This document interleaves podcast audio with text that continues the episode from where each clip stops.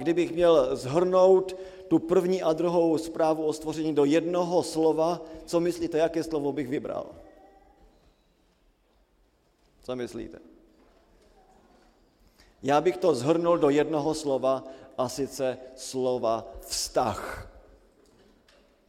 Protože ta první zpráva o stvoření mluví o čem? O vztahu mezi námi a Bohem, mezi Bohem a námi, tedy to je ten vertikální vztah. A ta druhá zpráva o stvoření vlastně mluví o tom velice blízkém, intimním vztahu, který máme mít mezi sebou jako manželé. A to je, to je to, ten základ, to je to, co potřebujeme všichni prožívat. Eh, vztah. A všechno, co je v Bibli, prosím vás, eh, to je o vztahu. V pravém náboženství vždycky jde o vztah. O nic jiného nejde. Jde o vztah. To je to jádro, to je ten kořen věci. Eh, v křesťanství nejde, abychom budovali instituce, abychom budovali to nebo ono, Eh, nejde o počty, eh, nejde o výkony, ale jde o vztah. Vždycky jde o vztah. A všechno, co děláte, prosím vás, vždycky dělejte, abyste mohli budovat vztahy. Vztahy s Bohem, vztahy jeden s druhým. Všechno to, co nějak rozmělňuje vztahy, je tedy tím molovým tónem, Eh, v pravém náboženství. Dobře, není mám pro vás otázku. Jestliže víme, že náš Bůh je tak dobrý, tak laskavý, co nám pro nás všechno dělá, tak a teď víme, že jemu jde o vztah, tak je velice zajímavé, že v ráji vedl rozhovor taky s Adamem a s Evou. Víte, o jakém tématu se Bůh bavil s Adamem a s Evou? Když vezmete první zprávu o stvoření, eh, my jsme viděli, že ten vrchol je v tom, abychom měli vztah mezi mm, sebou a Bohem, ale tam ten Bůh, který mm, jasně zdůrazňuje, že potřebujeme žít s ním v kontaktu, mluví o třech tématech. Jaká to jsou témata?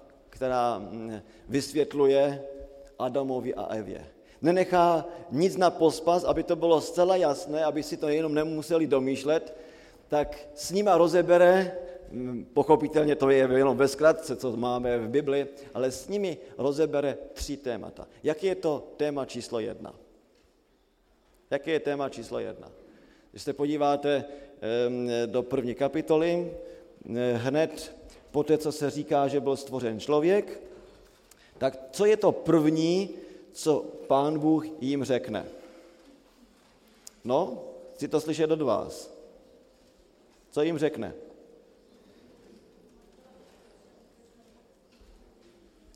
Prosím? Co mají dělat na zahradě? No, to je sice dobrá myšlenka, ale ta přijde až později.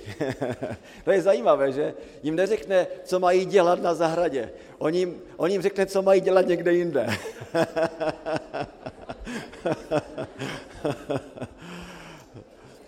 Jaké je to téma, to první? Hned jim řekne, ploďte se a množte se. Teď to první téma, o kterém pán Bůh mluví s člověkem, je o naší sexualitě. To je velice zajímavé, ano. První téma, první téma, o kterém pán Bůh mluví, to je ve vztahu k intimnímu životu. Jaké je to druhé téma? Jaké je druhé téma? Není to jídlo ještě. Abychom se mohli najíst, tak potřebujeme nejdříve pracovat, ano? A to je to, co je tam hned dál kdy Pán Bůh eh, mluví o naší práci, mluví o naší zodpovědnosti, kdo jsme, že ho máme reprezentovat. Mluví o tom, že máme pečovat o eh, dílo stvoření. A potom třetí téma je jídlo. Eh, takže když to zjednoduším, sex, práce a jídlo. Co ještě nějaká jiná témata, o kterých my jako lidé mluvíme? Možná politika, ale politika patří taky i, i do toho práce. Jo? To, to je součástí toho. Když byste tak nějak chtěli možná rozebrat, o čem my povídáme eh, normálně v rozhovorech, tak to jsou tato tři témata. Eh, to je práce, ano, to je, to je v souvislosti s práci. Ano, peníze, jistě, to, eh, o tom se hodně mluví, ale řekl bych, že to patří pod tu, tu rubričku té, té práce, že? Um, No, nechtějme zase všechno, všechny malinké úkony vidět tam. Já bych řekl, že o modlitbě se mluví v celé té struktuře, ano. Protože celá ta struktura, ta první kapitola, mluví o tom, že to nejhlavnější v životě je vztah s Bohem. A abychom mohli pěstovat vztah s Bohem, tam patří modlitba, ano. E, takže jistě e, z různých hledisek můžeme vidět, ale to, co je zajímavé, je právě to, že tato tři témata a to první téma, o kterém pán Bůh mluví, je o sexualitě. A to je téma, o kterém jsme mluvili včera a dnes bychom měli v něm pokročit dál. Eh, dobře se, eh, zřejmě velice dobře se říká, že eh, muži jsou takoví, jaké jsou jejich ženy. Že vlastně ženy dělají muže. A já myslím, že na tom mm, je hodně pravdy. Taky pán Bůh dává jako dar ženu Adamovi. Já vím, že to ne vždycky takhle funguje, protože eh, my jako ženy mohou udělat to nejlepší a přesto se to mm, neodrazí na tom druhém. Ehm, ale jako takové obecné pravidlo je, je fakt, že za každým úspěšným mužem můžeme vidět eh, krásnou, nádhernou ženu, která Eh, prostě ho podporuje a stojí za ní, možná je neviditelná a eh, přesto eh, je to, je to pravdou. Víte, ono se říká taky takový určitý vtip, když už jsem vzpomněl na Billa Clintona, když byl na začátku své éry jako prezident Spojených států, tak vím, že všude koloval uh, takový vtip o jeho ženě, o Hillary Clintonové. Dobře víte, že to je velice uh, silná žena, uh, statečná žena a teď napsala se svůj jakoby životopis skoro. A oni se už od samého začátku říkalo, že to je prostě žena, která ví, co chce a vypráví se o tom, že teda jednou Bill Clinton a Hillary Clintonová jeli eh, eh, svou limuzínou a museli napumpovat a tam zrovna u té pumpy byl eh, její kamarád. Na ten pumpář prostě jim tam napumpoval a teď ze školy ještě, když studovali na univerzitě, tam teď byl ten pumpář, no a když sedli zase zpátky do auta, tak Bill Clinton říká, no vidíš, ještě, že jsi mě vzala. Že kdyby jsi mě nevzala, tak bys měla jenom obyčejného pumpaře za manžela. A ona se usmála a říká, no, kdybych si ho vzala, tak by se stal velice brzy prezidentem Spojených států amerických.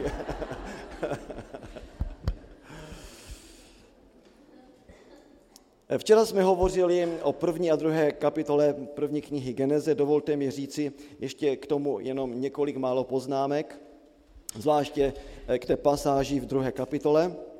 Znáte dobře eh, citát Augustína, který velice krásně eh, vyjádřil to, proč žena byla vzata z boku Adama. A on řekl, no ne z hlavy, aby muži vládla, ne z paty, aby muž po ní šlapal, ale z boku, aby si byli vzájemnou pomocí. To je krásný citát. Takže eh, verš 24. v první, eh, v té druhé kapitole, je ještě důležitý, abych k tomu řekl několik poznámek. Všimněte si, že ten 24. verš začíná zase se slovíčkem, které tentokrát máte ve své české Bibli a je to to klíčové slovo proto. Proto. To slovíčko proto je tam znovu klíčové, protože vám ukazuje, že to, co se odehrálo předtím mezi Bohem, Adamem a Evou, je modelem, podle kterého se má žít potom v budoucnosti. Ano. Tedy manželství Adama a Evy, které uzavřel pán Bůh s nimi, které dal dohromady pán Bůh, je model, který, podle kterého se teď má všechno dělat. Proto tam máme to slovo proto a pak jde to dál. Proto z tohoto důvodu opustí muž svého otce i matku. To první je tam sloveso opustí. Dovolte mi říci, že to slovo opustí je velice silné slovo v Bibli. Třeba je používáno v situacích, kdy boží lid má opustit uctívání cizích bohů a má sloužit pravému bohu. To slovo opustit tedy je, je velice, velice silné. Nemá se sloužit tomu a má se jít e, za pravým Bohem. Takhle mám, mají tedy muž a žena, že opustit to svoje, to, to, to navázání na své rodiče, aby teď vytvořili novou jednotku. A znovu zde se vám ukazuje něco, o čem jsem mluvil tak sahodlouze, dlouze včera, eh, tedy že jedna plus jedna, ne půl plus půl, ale jedna plus jedna rovná se jedna. Tedy spojit se, kompletně přilnout jeden k druhému. Toto slovo se zase používá třeba eh, o vztahu mezi božím lidem a hospodinem. Že oni mají mít úzký vztah mezi sebou. Pán Bůh s námi a my s ním. Tedy máme přilnout k němu, máme se s ním sjednotit, máme se s ním jakoby slepit, být jedno s ním. A totéž slovo se používá zde o vztahu mezi mužem a ženou, že se mají nalepit na sebe, prostě být v harmonii, být jedno. A předně to slovo mluví o tom vnitřním vztahu, tedy o tom, co se děje uvnitř. Tedy slepit se dohromady, být v harmonii, vnitřní harmonii. No a pak se tam řekne a stanou se jedním, jedním tělem. Tedy ještě jednu myšlenku bych vám chtěl říci, že to slovíčko přilnout se používá také v situacích e, v Bibli, kdy se mluví o smluvním vztahu. Takže to slovo přilnout není jenom, že společně splyneme vnitřně v harmonii, ale taky vypovídá o tom, že ti dva, teď ten muž a žena, manžel a manželka, kteří, kteří mají být e, e, manželé, tak oni uzavírají smlouvu, e, vzájemnou smlouvu. A je jasné, o jakou smlouvu se jedná. Jedná se o smlouvu, že budou stále spolu. Je to prostě trvalý vztah, je to něco, co bude platit, je to permanentní, celoživotní, výlučný vztah.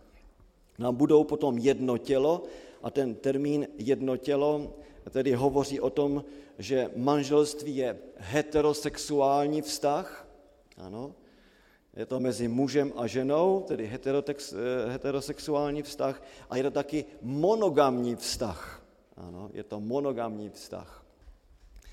Eh, takže to je to pravidlo, o kterém tady Mojžíš pod boží inspiraci mluví. Proto navazuje na, na model, který byl mezi Adamem a Evou a teď je celý model. A tento model máme zachovávat. Pán Ježíš v Novém zákoně to komentuje, protože přišli eh, zákonníci farizeové, kteří mu dávali eh, velice teda, prekérní otázku. U Matouše v 19. kapitole, a já se budu za chvilku zabývat tímto textem, ale on zdůrazní, jak to bylo na začátku a potom to komentuje. Co k tomu přidává pán Ježíš? Jaký komentář k tomu verši dál? Když se do toho, do Matouše 19. kapitoly podíváte, tak Kristus říká, to, co Bůh spojil, člověk nerozlučuj. To nemáte zde v první Mojžíšově v druhé kapitole, ale to je komentář, který dává pán Ježíš přesně v harmonii, eh, v souladu s tím záměrem toho textu. Že to je Bůh, který spojuje dva, eh, dvě osoby, dva odlišné lidi. a pán Bůh s nimi vytváří jednotku. A tedy manželství to je něco, co Bůh spojuje a jestliže to je spojeno, člověk to nemá rozlučovat. Tak to bylo na začátku. Eh, dobře, nyní, když se podíváme trochu dál do Bible, eh, tak je něco zajímavého. Eh, řekněte mi, když sledujete biblické dějiny, my známe, že sedma generace je taková významná generace v biblickém počítání. Sedma generace od Adama přes Seta, to znamená těch věřících lidí, která to byla generace. Sedmi od Adama. Kdo byl sedmi od Adama? Byl to Enoch. Co máme o Enochovi napsáno? Že chodil stále s Bohem. A to je, ten jeho vztah s Bohem byl tak krásný, tak intimní, že pán Bůh chtěl na něm ukázat, že to, že někdo s ním má spojení a společenství, že to tak funguje, že on si přeje, aby to společenství nikdy nebylo přerušeno. Že on chce, abychom s ním žili pořád. Jistě, že to pán Bůh nedělá vždycky, ale tam to chtěl ukázat, aby bylo jasné, že pán Bůh je zde vládcem, on jako dobrý Bůh, když mu někdo slouží opravdu z lásky, nezištně, nesobecky, tak on chce protáhnout toto přátelství, toto společenství a dává tedy věčný život. A teď mi řekněte, v rodokmenu Kaina, sedmý od Adama, ale teď v rodokmenu Kaina, kdo to byl? Byl to Lámech, velmi dobře. Co udělal Lámech? S ním začíná poligamie. Ano. Tedy tady máte teď jasnou ukázku toho, jak hřích člověka rozděluje. Nejenom, že přicházejí první problémy s hříchem, že podle třetí kapitoly ve chvíli, kdy Adam s Evou zřeší, tak se vzájemně obvinují, že pán Bůh říká Adamovi, no jak to, že si to udělal a co on, co on řekne? No e, to ne já, to, to ona. A ona, no protože ty jsi mi dal, že? Tak to je tvoje chyba vlastně, že, že já jsem teď řešil. Tedy obvinování, osočování. To, to jsou problémy, které přicházejí s hříchem, kdy e, prostě e, zápasíme potom mezi sebou, místo abychom žili v harmonii. Pak to není e, tak, jak jsem vám včera ukazoval, že pán Bůh e, dává e, manželku nebo toho manžela jako, jako protějšek, že? Protějšek, který je jiný, ale řekl, řekl jsem vám to slovíčko proti, že jako proti němu, jenom jako, není to proti němu, ano. E, tedy je to tak, že pán Bůh, ho, e, pán Bůh e, tedy Evu dal jako protějšek, jako samostatnou jednotku, protějšek pro Adama. A je to zajímavé, že vy si s tím česky můžete, můžete opravdu dobře hrát. Ten, eh, to hlavní tady je to proti, že? Protějšek, to máte zde taky to proti, protějšek, on je naproti, tedy můžete dát i slovíčko naproti, že vy si eh, stojíte čelem k sobě, můžete vést rozhovor, můžete se vzájemně obohacovat tím, že jste jiní, ale taky to proti můžete vzít trochu jinak a tady dodat něco úplně jiného. A co to je? Ano, že potom e, právě kvůli hříchu to nebude to, co obohacuje, co je krásné, ale pak ten druhý bude protivá. Ano. Čeština má, má krásu v tomto směru, že si můžete e, tam e, s těmi koncovkami je taky různě hrát. Na, e, to ovšem pochopitelně nebylo na samém začátku, ale hřích přináší to, že najednou sedmi od Adama začíná s poligamií. Tedy je to eh, zcela eh, něco jiného. Eh, na začátku to bylo tak, že nejdříve musí jeden a druhý opustit své kořeny, přilnout k sobě a potom být jedno, být, mít intimní život. A jak jste viděli, to přilnout k sobě, to znamená taky jako uzavřít smlouvu, tedy je tam manželská smlouva eh, v tom eh, míněna. Dneska asi se do toho manželství vchází úplně jinak. Místo, aby to pořadí bylo, jak jsem vyjmenoval, tak se vchází tam, kdybych to řekl lidově, přes postel. A pochopitelně pak se lidé diví, že to, že to nefunguje, a to pochopitelně nemůže nikdy fungovat, když se začíná eh, nebo chce se začínat manželství tímto způsobem, protože Pán Bůh nám jasně ukazuje prostor, ve kterém jsme svobodní a jak to může fungovat. A že krása eh, sexuálního života je jenom možná, ta skutečná, ta pravá krása, kdy můžeme prožívat lásku do, do sytosti a do, do plnými eh, hrdly, bych tak řekl, je jenom možná v rámci manželství. Nikdy ne nějak mimo. Nyní bych chtěl eh, přejít do eh, té oblasti, kdy eh, to, ten ideál prostě není takový, jak bychom si přáli.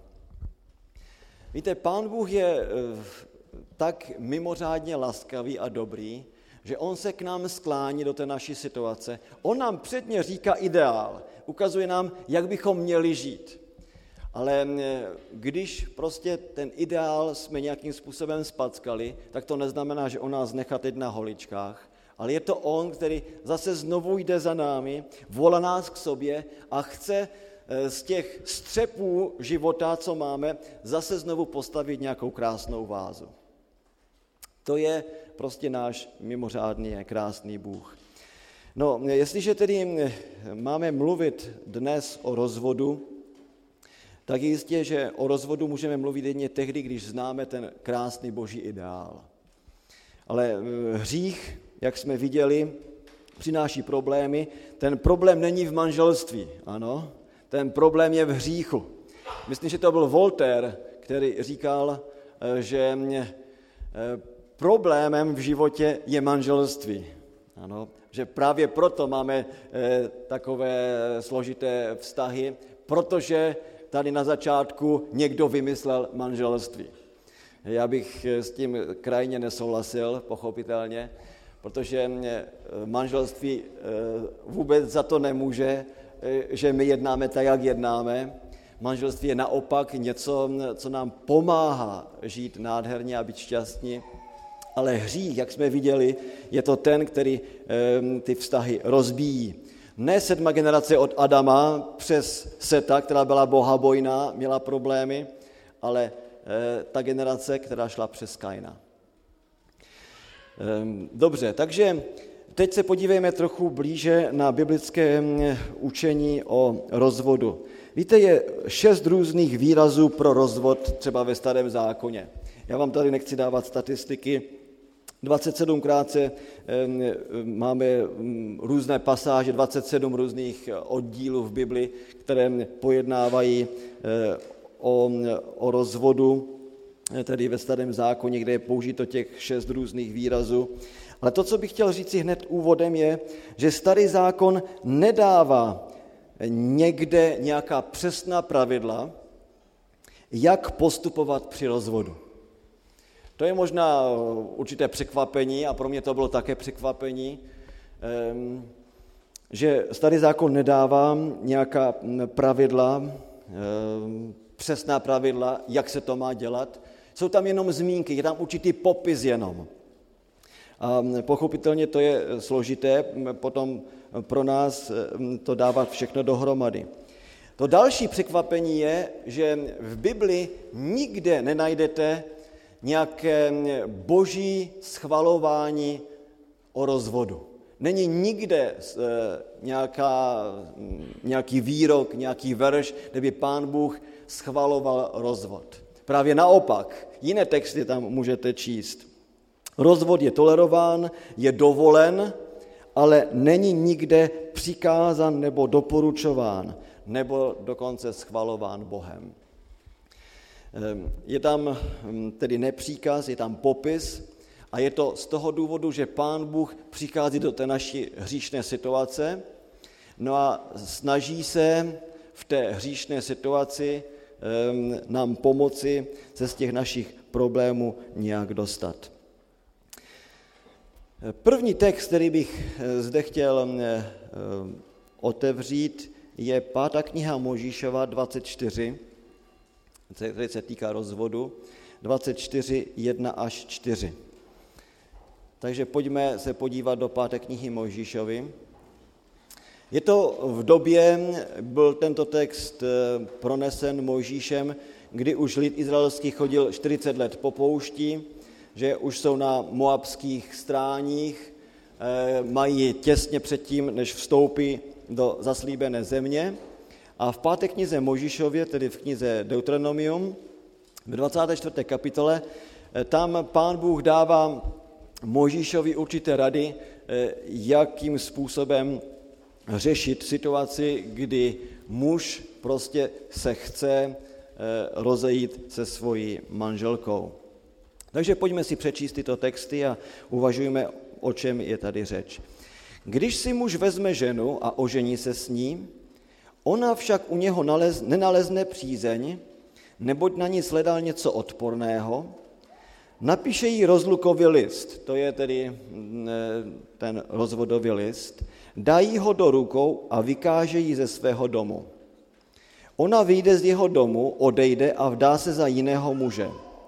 Ale ten druhý muž k ní také pojme nenávist, napíše jí rozlukový list, dají ho do rukou a vykáže ji ze svého domu. A nebo ten druhý muž, který si ji vzal za ženu, zemře. A teď je ta legislativa.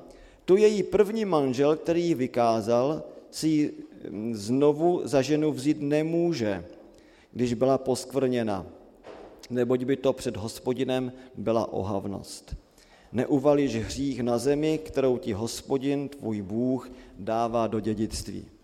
Takže tady máme eh, určitou zprávu, která jako padá jakoby z nebe eh, pro nás v té souvislosti. Eh, a teď jenom něco se řekne o rozvodu, který byl nucen Možíš řešit kvůli tomu, že někteří mužové se prostě chtěli rozvést se svými manželkami.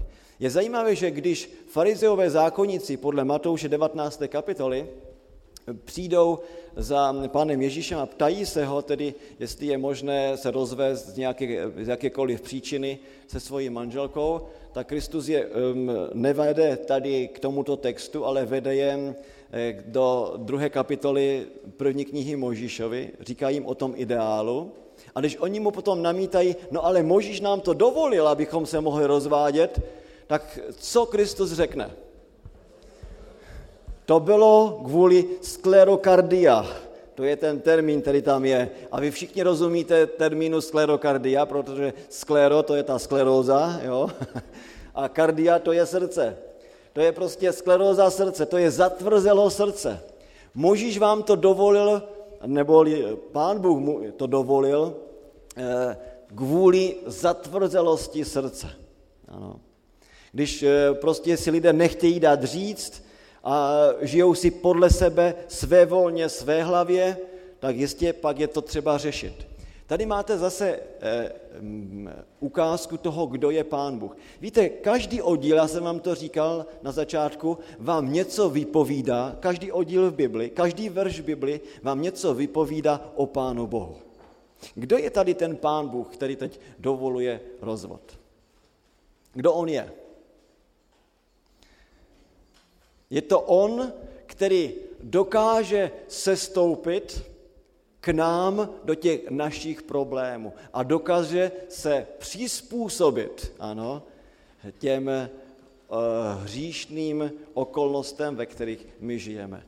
Eh, Pán Bůh je ten, který sestupuje k nám na tu naší úroveň. A to je to, to, to významné u, u Pána Boha. A my někdy máme problémy potom, že když vidíme, jak Pán Bůh sestupuje, tak si myslíme, no on smazává ty ideály. Ne, Pán Bůh má stále na mysli ideály, ale on také ví, že my se plahočíme z břemeny hříchu a proto on k nám sestupuje, aby nám v těch problémech pomohl. A tady dává taky určitou legislativu, aby chránil něco. Aby chránil předně tu ženu. Ano. To je legislativa pro ochranu ženy. kdy ten muž, jak tady čteme, to je kvůli tomu muži, ne kvůli té ženě, ale ten muž našel na ženě Eh, něco odporného, jak říká tady eh, náš nový překlad. Ta žena u něho nenalezla přízeň, proto on se s ní chce rozvést.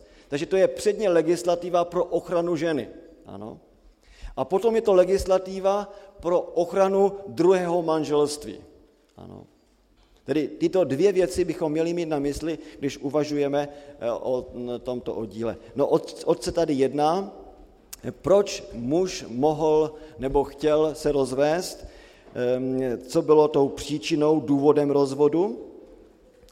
Eh, Bible to nějak přesně nespecifikuje. Eh, termín, který tady máte, je velice vágní, velice vágní. Eh, my tady máme podle nového překladu, že ten muž naš zhledal něco odporného na ženě. Podle kralické verze tam je napsáno, že eh, muž, eh, ta žena nenašla u toho muže milost před očima jeho pro nějakou mrzkost. Ano, tedy něco odporného, nebo kraličtí to nazvali mrzkost. Pro nás to, to zní, že jo. A možná, že eh, tedy kraličtí byli daleko blíž k tomu, co bylo intencí toho, toho textu, než ten nový překlad, že je jenom něco odporného. Víte, podle originálu v hebrejštině tam, je, tam jsou dvě slova ervat davar. A když bych to přeložil do slova ervat davar, tak to znamená, eh, že on u ní našel nějakou nahotu. To je všechno, co máme v originálu napsáno. Doslova, doslovisticky přeloženo, to se jedná o nějakou náhotu. Tedy on u ní našel nějakou náhotu. No co teď to znamená? Ano.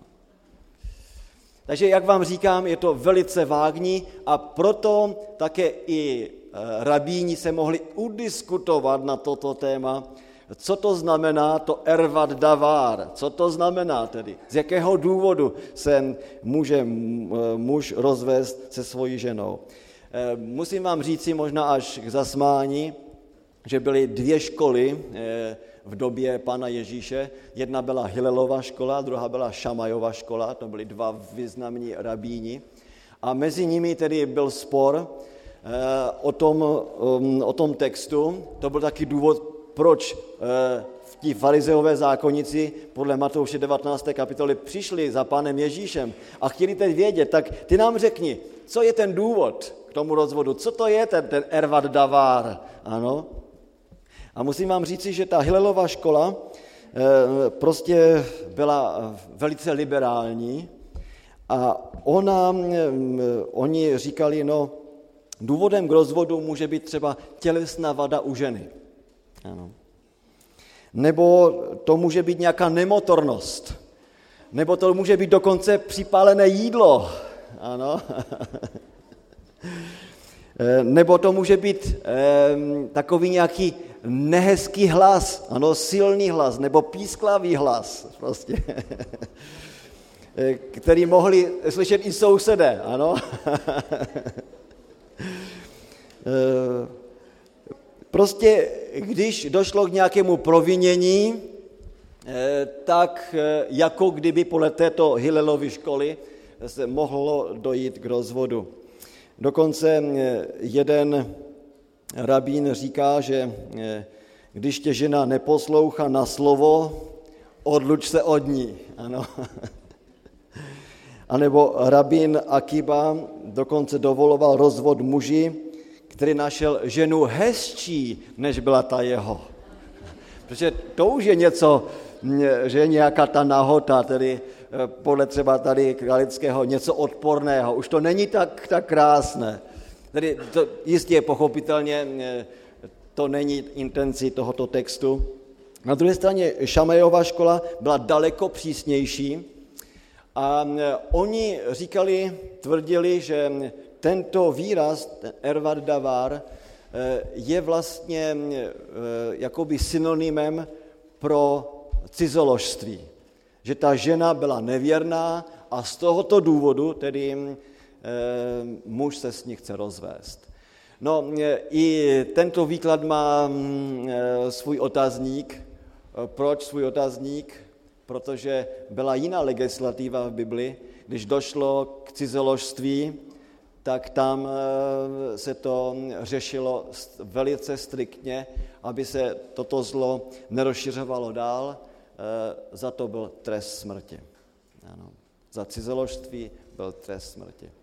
Takže my skutečně nevíme přesně, co to znamenalo a proto taky Kristus komentuje a říká, no pro tvrdost srdce proto uh, skutečně, protože se lidé zatvrzovali a teď si chtěli prosazovat svoje, no a každý si našel nějaký ten svůj důvod, tak pán Bůh potom řeší, že chce chránit ženu, tedy ten muž jí musí dát rozlukový list, nejenom, že ji prostě vyhodí ven, ano, ale musíte dojít určité proceduře, legislativní proceduře a ona musí dostat rozlukový list, tedy je chráněna. No a v podstatě, eh, co se stalo, je, že ona odchází eh, ke svému otci domu. To, to byl normální, normální způsob. Někdy se stalo, že teda se i provdala, to byl, to byl tady třeba popis této situace. Když se ovšem provdala a teď už měla ten rozlukový list, tak její první manžel si to nemohl rozmyslet. Že si řekl, no tak e, přece jenom ta moje manželka byla perfektní, já jsem to udělal v unáhlenosti. Ne nic takového. E, manžel si to musel rozmyslet předem, proto musel dát rozlukový list, u kterého museli být i svědkové. A když už bylo uzavřeno nové manželství, tak teď tímto rozlukovým listem to druhé manželství bylo taky chráněno. Nebylo možné, aby teď první manžel řekl, no víš, ale ty patříš mně, já jsem si tě nejdříve vzal, tak pojď od něho a buď budeš žít se mnou. Nic takového neexistovalo. Druhé manželství bylo touto legislativou chráněno. No to je asi eh, to, co bychom zde si měli k tomu říct, k tomuto textu. Eh, takže je tady ochrana manželství, druhého manželství, je tady ochrana pro eh, rozvedenou eh, ženu a taky se tím zamezuje rychlým rozvodům.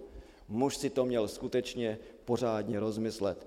Dovolte mi taky říci, že v Bibli největší náznak na pravděpodobnou ozvěnu rozvodové formule máte u Ozejáše ve druhé kapitole ve čtvrtém verši, kde je napsáno, ona není mou ženou a já nejsem jejím mužem. Ano, to je prostě formulace, která zřejmě je formulací z rozvodového listu. V Myšně to je prostě takové jádro Talmudu. Máme, jak máme zprávu o tom, máme popis toho, jak vypadal rozlukový list.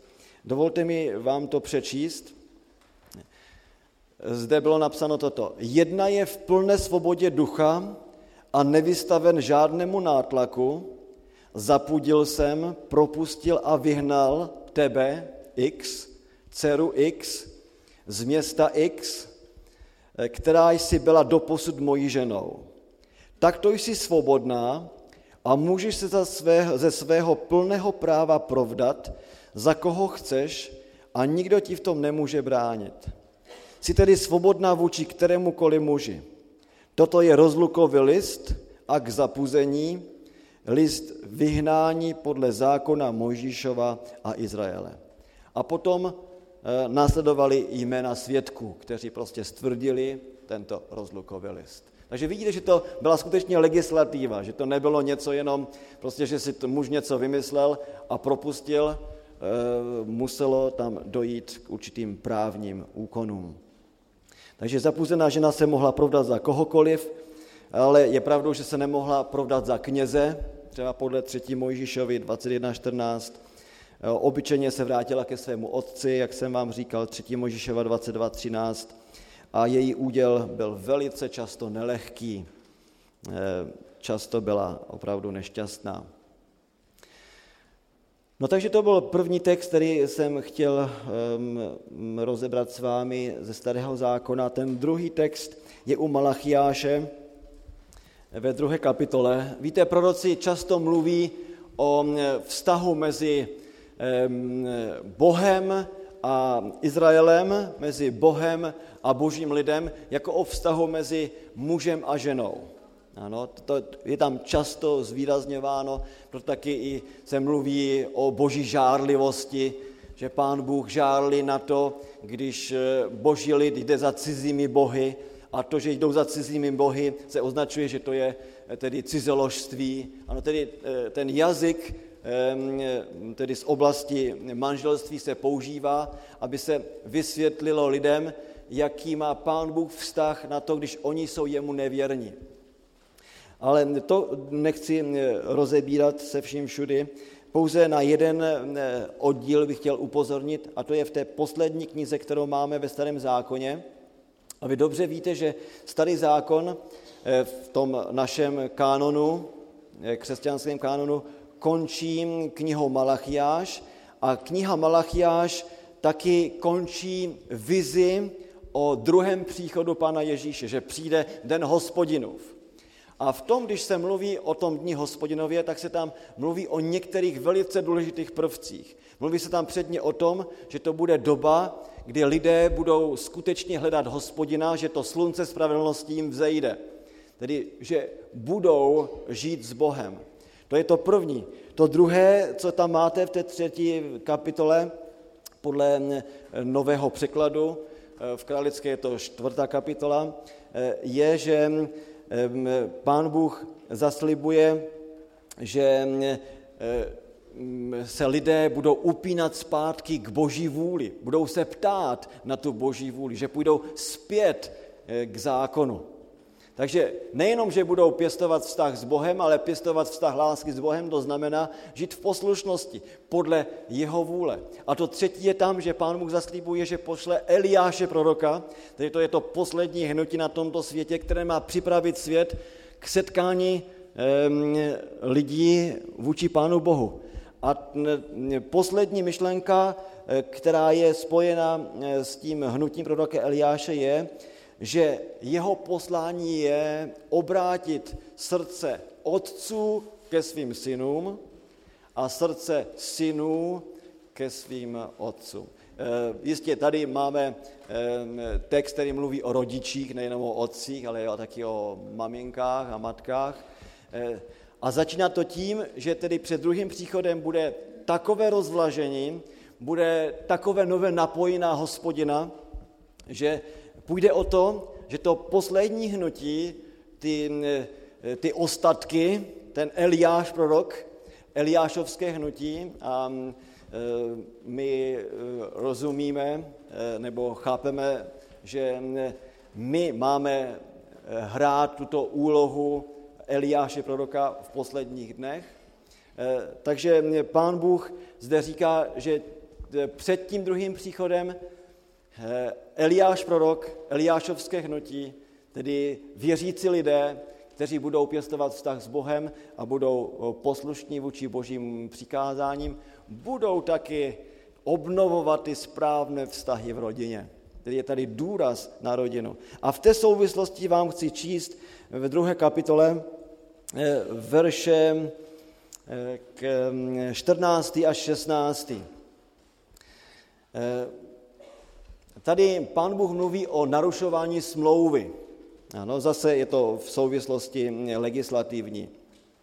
Budu číst 14. verše. Ptáte se, proč? Verš 13. Ještě se dopouštíte další věci. Hospodinův oltář smáčíte slzami, pláčete, stenáte, protože již nehledí, protože již nehledí na obětní dar a nemá zalíbení v tom, co přinášíte. Tedy tady je velice silné slovo od hospodina.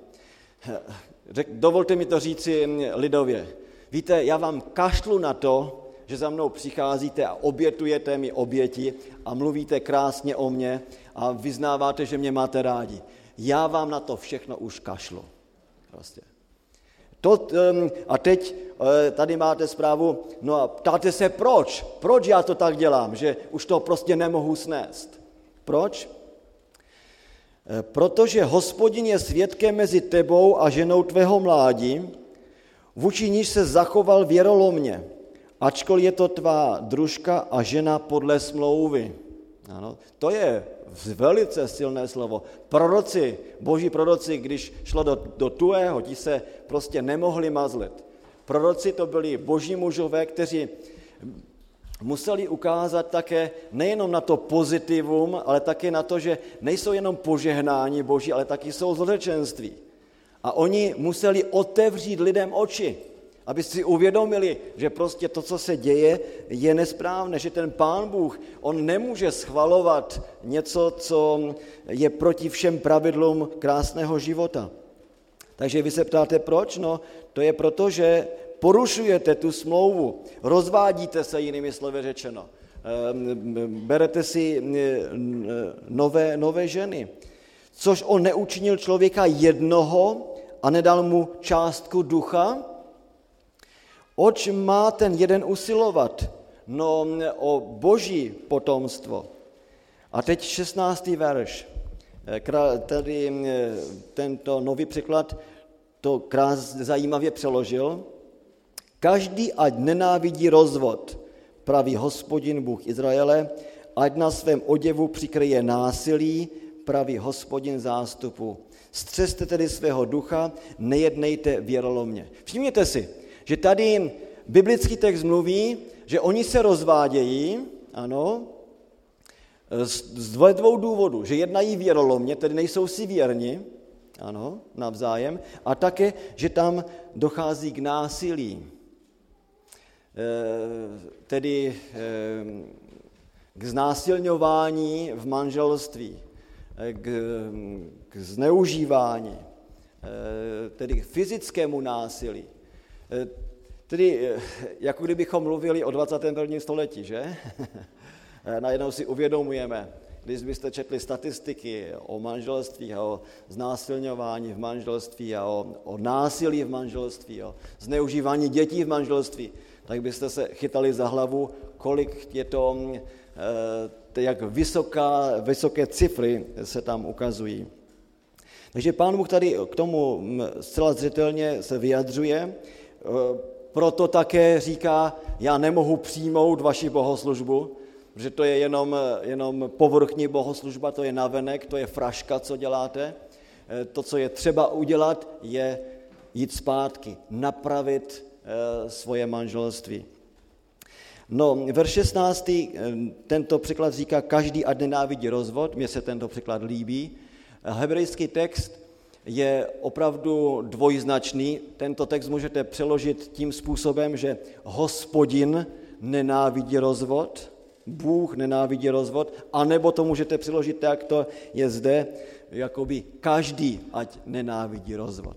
Vždycky je to um, stejná myšlenka, uh, protože jestliže hospodin nenávidí rozvod, uh, v té souvislosti je jasné, že on to nenávidí proto, že se lidé rozvádějí kterým tím chce ukázat, že eh, on nikdy nemůže souhlasit s tím, co tady lidé dělají. A tedy každý ať nenávidí rozvod. Eh, chápejme zase eh, tento výrok v souvislosti, který, která je zde v této knize Malachiáše. Nemůžete zase teď odpreparovat tento výrok a na každou situaci to chtít uplatnit. Ano? O tom jsme ohovořili, jak je třeba, jak je, jsou různé modely a je vždycky třeba každý biblický text vzít v dané souvislosti. Ale zde je princip. A ten princip je, že Pán Bůh vždycky nejdříve volá k tomu, abychom dali věci dohromady. Víte, já vím, že už mi tady ukazujete, že už je nula, ale před tou přestávkou vám ještě musím říct něco velice podstatného. Eh, pán Bůh opravdu chce, abychom věci napravovali. Jestliže mluvíme o rozvodu, žádný rozhovor o rozhovoru nemůže začít eh, otázkou, jak vždycky to dostávám, prosím tě, bratře, řekni mi, mohu se rozvést. A teď přijde, že eh, spoustu eh, situací, proč se chce rozvést. Každý rozhovor o rozvodu musí vždycky začínat rozhovorem o odpuštění. Ano. To je prostě jinak nejde. A jestliže vám někdo řekl, že odpuštění je něco snadného, tak je to velký omyl. Odpuštění nikdy není snadná záležitost. Pokud si myslíte, že odpuštění je něco snadného, tak s vám ještě nikdo pořádně neublížil. Ale když vám někdo pořádně ublíží, že jste úplně na dně dole, tak potom budete vědět, že odpuštění je strašně drahá záležitost. A pokud odpuštění není drahou záležitostí, tak není vlastně odpuštěním. To hodně stojí. Hodně to stojí. A každý eh, rozhovor o rozvodu, pokaždé, a to dělají vždycky naši kazatele, eh, je rozhovorem hm, o cestě, jak, eh, jestli je možná, aby ti dva, kteří teď jsou proti sobě v tom negativním významu, jestli mohou najít znovu cestu k sobě. Odpuštění. A já bych si přál, kdybych mohl mít teď celé jedno dopoledne, kdybychom mohli mluvit jenom o odpuštění. To je to, je to klíčové. Ano. Jistě, že odpuštění, to je taky princip, to není, víte, něco, co, eh, jistě je to něco, co já nabízím, ale to není něco, eh, co já hodím tomu druhému eh, a prostě, jako kdybych tím, že to tomu druhému dám, schvaloval taky něco nesprávného. Odpuštění je něco mnohem krásnějšího, cennějšího a hlubšího. Eh, odpuštění místě. Eh, já musím mít vždycky postoj k druhému, který mi ublížil, kdy, kdy nabízím odpuštění. Ale tím odpuštěním já neříkám, že to, co se stalo, je v pořádku. Každé, před každým odpuštěním, skutečně rizím odpuštění, musí dojít taky k něčemu hlubokému, k vyznání, musí dojít ke smíření. Ne, ne. Víte, jednou v Americe jsem viděl eh, v televizi, jak v jedné škole jeden eh, kluk zastřelil, eh, myslím, 12 nebo 14 svých spolužáků. Jo. A víte, co ten, ten kluk utekl? A potom na té škole byla, bylo napsáno, prosíme, vrať se, my jsme ti odpustili. Prosím vás, co to je za, za laciné odpuštění? Jak se může takto eh, říct, to jen pán Bůh může říct, eh, vrát se, my jsme ti odpustili. Aby se mohlo dojít k odpuštění, tak musí k něčemu dojít nejdříve. A to je to drahé, to je to cenné, to je to, kdy ti lidé jsou úplně na dně. A ve svých slzách prostě doznávají, a tam se něco nového rodí. Protože jedině tam, kde je, dochází k opravdu, k odpuštění, tak tam je ten nový život. Tam, tam se něco rodí z těch trosek, co, co vznikly, prostě vychází, vychází nový život. Že prosím vás, nikdy nemluvte o rozvodu, pokud jste neměli s někým vážný rozhovor, opravdu intimní rozhovor o odpuštění, o možnosti dát ty lidi dohromady. Protože vždycky všechno jde o vztahu, vztah. I v tom novém manželství zase půjde o vztah. A abychom zamezili tomu, aby ti lidé neopakovali stejné chyby, i přesto, že bychom eh, teď viděli, že je dobré, aby eh, tedy ti lidé měli nové manželství, tak ti lidé se musí vyrovnat nejdříve z minulosti. To není možné jinak. Tom neopakovat stejné chyby, to znamená eh, prostě prožít skutečně, co to znamená odpuštění. Eh, novou regeneraci sama sebe. A potom, když ten člověk je zregenerován, pak je možno mluvit o něčem dalším, ale nikdy nejinak.